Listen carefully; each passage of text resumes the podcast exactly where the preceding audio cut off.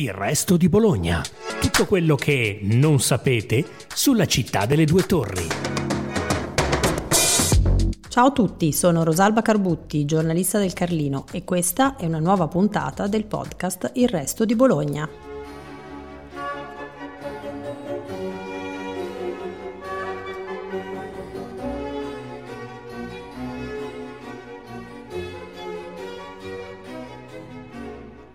Bologna, città delle torri, della musica, dei tortellini e tantissimo altro.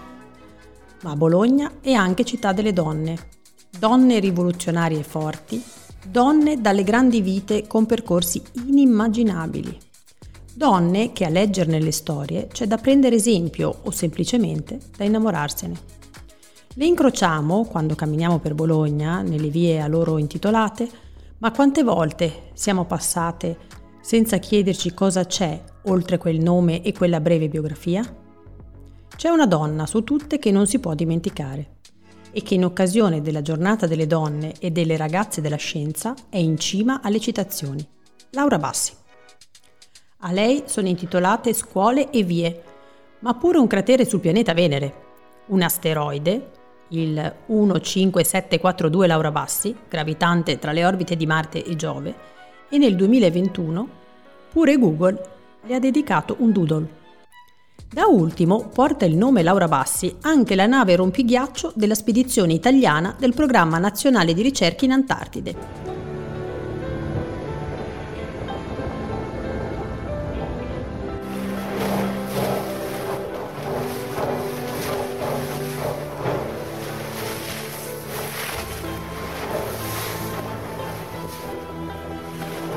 Nave, lo scorso 31 gennaio, ha toccato il punto più a sud mai raggiunto.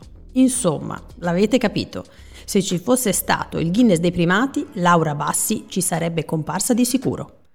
Immaginiamola magari passeggiando nella via che prende il suo nome, Laura Bassi Veratti, elegante, in zona Murri, bella da percorrere col sole d'inverno che entra timido tra le foglie degli alberi che costeggiano la strada.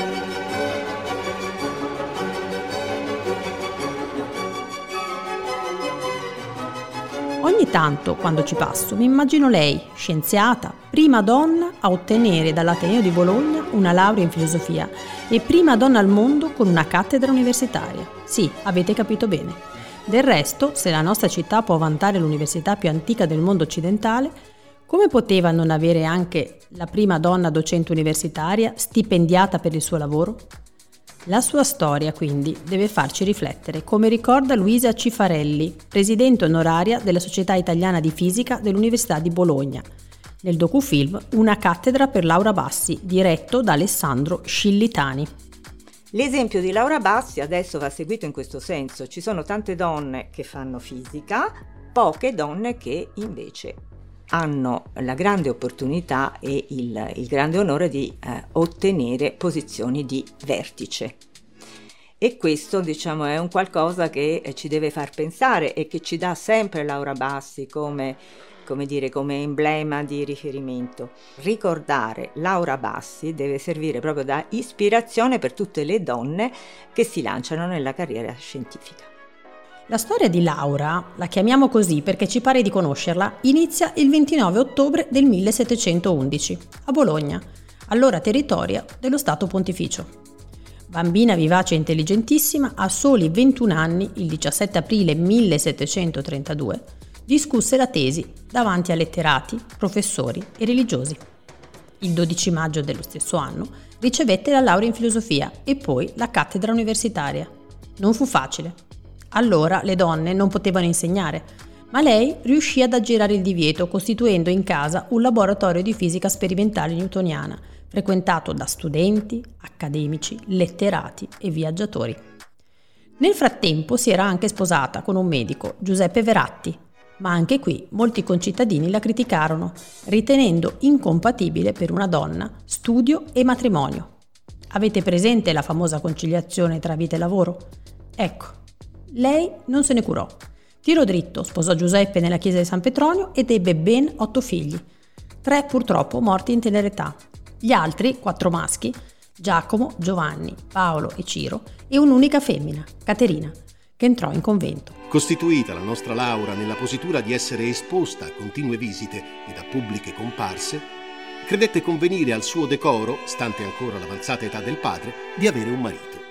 Le piacque il dottore Giuseppe Verati, giovine applicato allo studio della medicina e che aveva compiuta con lode la carica di assistente all'ospedale di Santa Maria della Vita. Ed era stato insignito della laurea dottorale e se ne conchiuse in matrimonio. La sua fama varcò ben presto i confini di Bologna, divenendo una delle principali esperte di fisica newtoniana. Dopo anni di studi matti e disperatissime ricerche e insegnamenti, nel 1776 le venne assegnato il posto di professoressa di fisica sperimentale nell'Istituto delle Scienze dell'Università di Bologna. Ma la sua notorietà, si racconta, si affievolì e in diversi racconti dell'epoca risulta che fu oggetto di malevoli commenti, di una satira scritta in versi latini belli, dicono, ma infamissimi, riporta l'Enciclopedia Treccani. Si spense all'improvviso il 20 febbraio 1778, dopo aver partecipato la sera prima a una seduta dell'Accademia delle Scienze. Fu poi sepolta nella chiesa del Corpus Domini. Oggi resta impossibile dimenticarla.